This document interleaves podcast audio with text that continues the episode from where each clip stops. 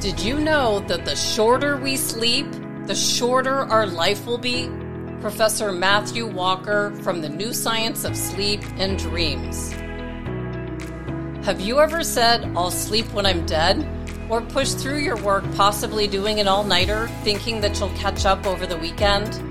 The most current research shows that this is a really bad idea, as Matthew Walker, the author of the book Why We Sleep, tells us that lack of sleep attacks the hippocampus, where memory and learning take place, and increases the risk for various forms of cancer.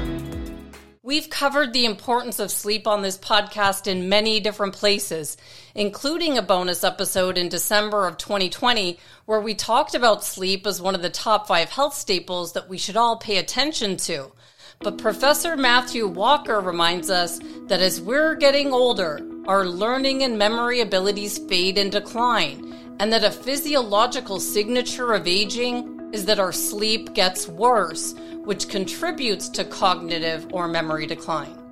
I don't know about you, but as I'm going through the next 50 plus years of life, I'd like to have a sharp memory in addition to a healthy body that can help me do the things that I want to do with work and family. And when I find something that's new and interesting, I'll share it with you wherever you might be listening to this podcast so it can help you in your personal and professional life. My hope is that today's Brain Fact Friday makes us all think about how we can improve our sleep, memory, and overall health as I share the most current research and how I'm applying it for improved results and productivity. We're now nearing the end of season seven of the podcast on brain health and well being, and we'll begin season eight in June on brain health and learning. Having a theme for each season helps me to stay focused on the guests we bring on, as well as the questions that I'll ask them. If there's a topic of interest to you, please do send me a message and let me know. Today, we're going to take a closer look at the importance of sleep on our learning, memory, and overall health as we prepare to speak with the world's leading expert on sleep paralysis, Dr. Baland Jalal from Harvard University, who will help us to connect the brain to some of our weirdest sleep experiences with the hopes that this connection can help us to all learn something new and perhaps use some new strategies to make sleep a priority that will in turn improve our memory and learning in our waking hours. While researching for our next interview with Dr. Jalal, I've been looking at what some of the leading experts have discovered about dreams and sleep. I did explore what I was learning on episode 211 on the neuroscience of dreams, expanding our self awareness to open up the door for this interview. And I always want to remind everyone of episode 104 with Antonio Zadra on When Brains Dream. But today I want to highlight how our sleep is important for learning and memory consolidation, hoping that Dr. Jalal will deepen our understanding of our dream world take some of the mystery out of what happens to our brain during sleep, and bring some strategies to the forefront that we can all use to improve our productivity in the 16 hours of our waking day. So, why is sleep so important and critical to look at for our health, well being, and productivity? Professor and neuroscientist Matthew Walker from the University of California reveals a recent study with adults who got six hours of sleep versus eight hours, and they noticed that in the six hours of sleep group that certain genes were turned off, the immunity genes that we all need to fight disease and viruses, and the genes that were turned on were the genes that produce tumors in the body. We've all heard of how important sleep is and how it's non negotiable for our health, but this study puts sleep back on the map for me to keep investigating to see how else it can be improved. After our interview with Dr. Jalal, I hope to show how our dream time can benefit our wake time and how we can use our sleep time for improved creativity, focus, and productivity while we're working and awake. Since lack of sleep attacks the hippocampus of the brain, where memories are first formed and then consolidated from short term to long term memory, I wanted to share some strategies where memories can be strengthened with or without a good night's sleep. I share these two strategies with you as I recently had to draw on them And while listening to Stanford professor and neuroscientist Dr. Andrew Huberman's most recent podcast, and it was on understanding and improving memory, I made some connections to the memory building techniques I've been using, while Dr. Huberman showed how science proves these strategies to be grounded in science. If what Matthew Walker says is true, and that as I'm getting older, my learning and memory abilities are fading and declining, it would make sense to me to find some ways to strengthen my memories to prevent this from occurring. Last week, the day before interviewing Dr. Marie Gervais for episode 214, something really weird happened and I lost the questions for our interview. The good thing is that it was the day before the interview, so I had time to recreate them but what was interesting is that I relied on my memory to do this quicker than if I had to start from scratch. While I know I don't have a photographic memory where I could remember every word by detail, after listening to Dr. Huberman's podcast on improving memory with science based tools, I could see how science really helped me in this situation.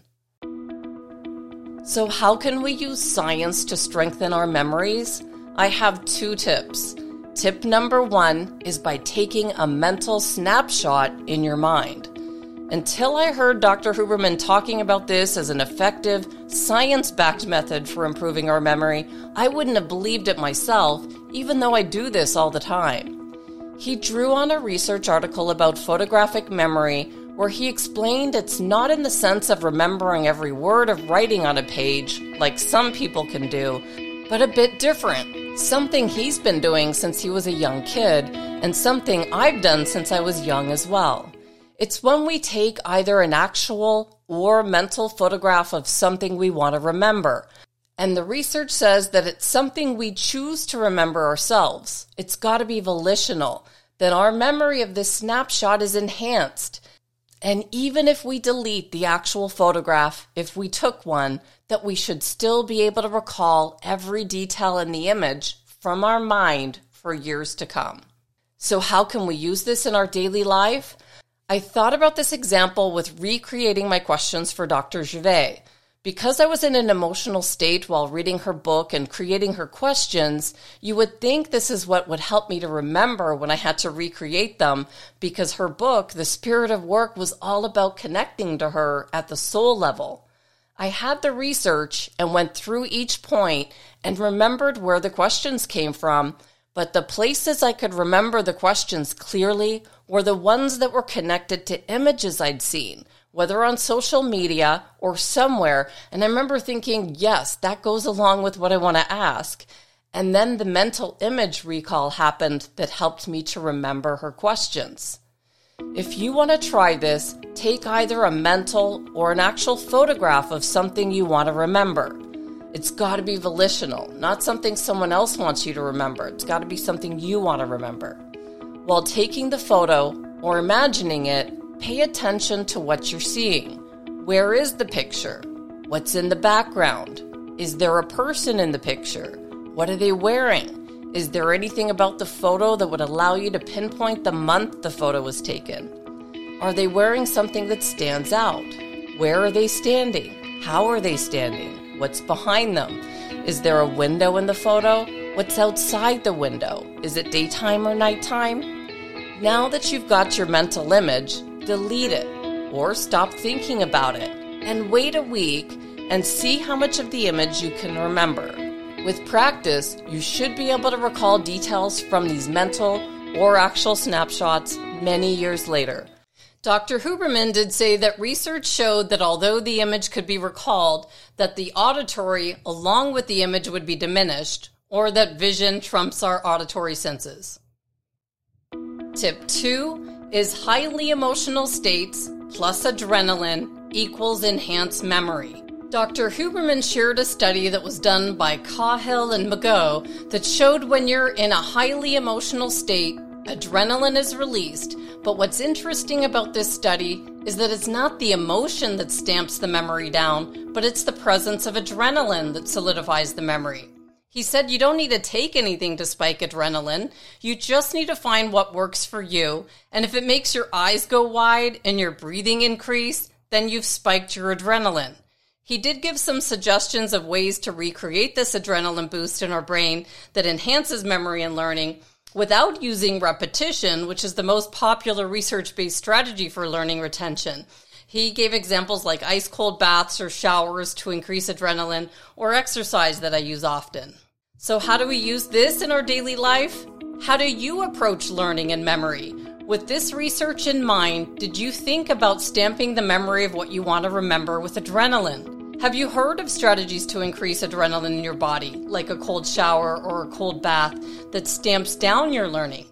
I talked about this with Dr. John Ratey when I interviewed him on episode 116 on the revolutionary new science of exercise in the brain when I told Dr. Ratey that in order to study neuroscience, writing these episodes, and make sense of it all, I had to run up a mountain or do some sort of rigorous cardio activity in order to be able to sit at my desk and actually understand what I'm reading.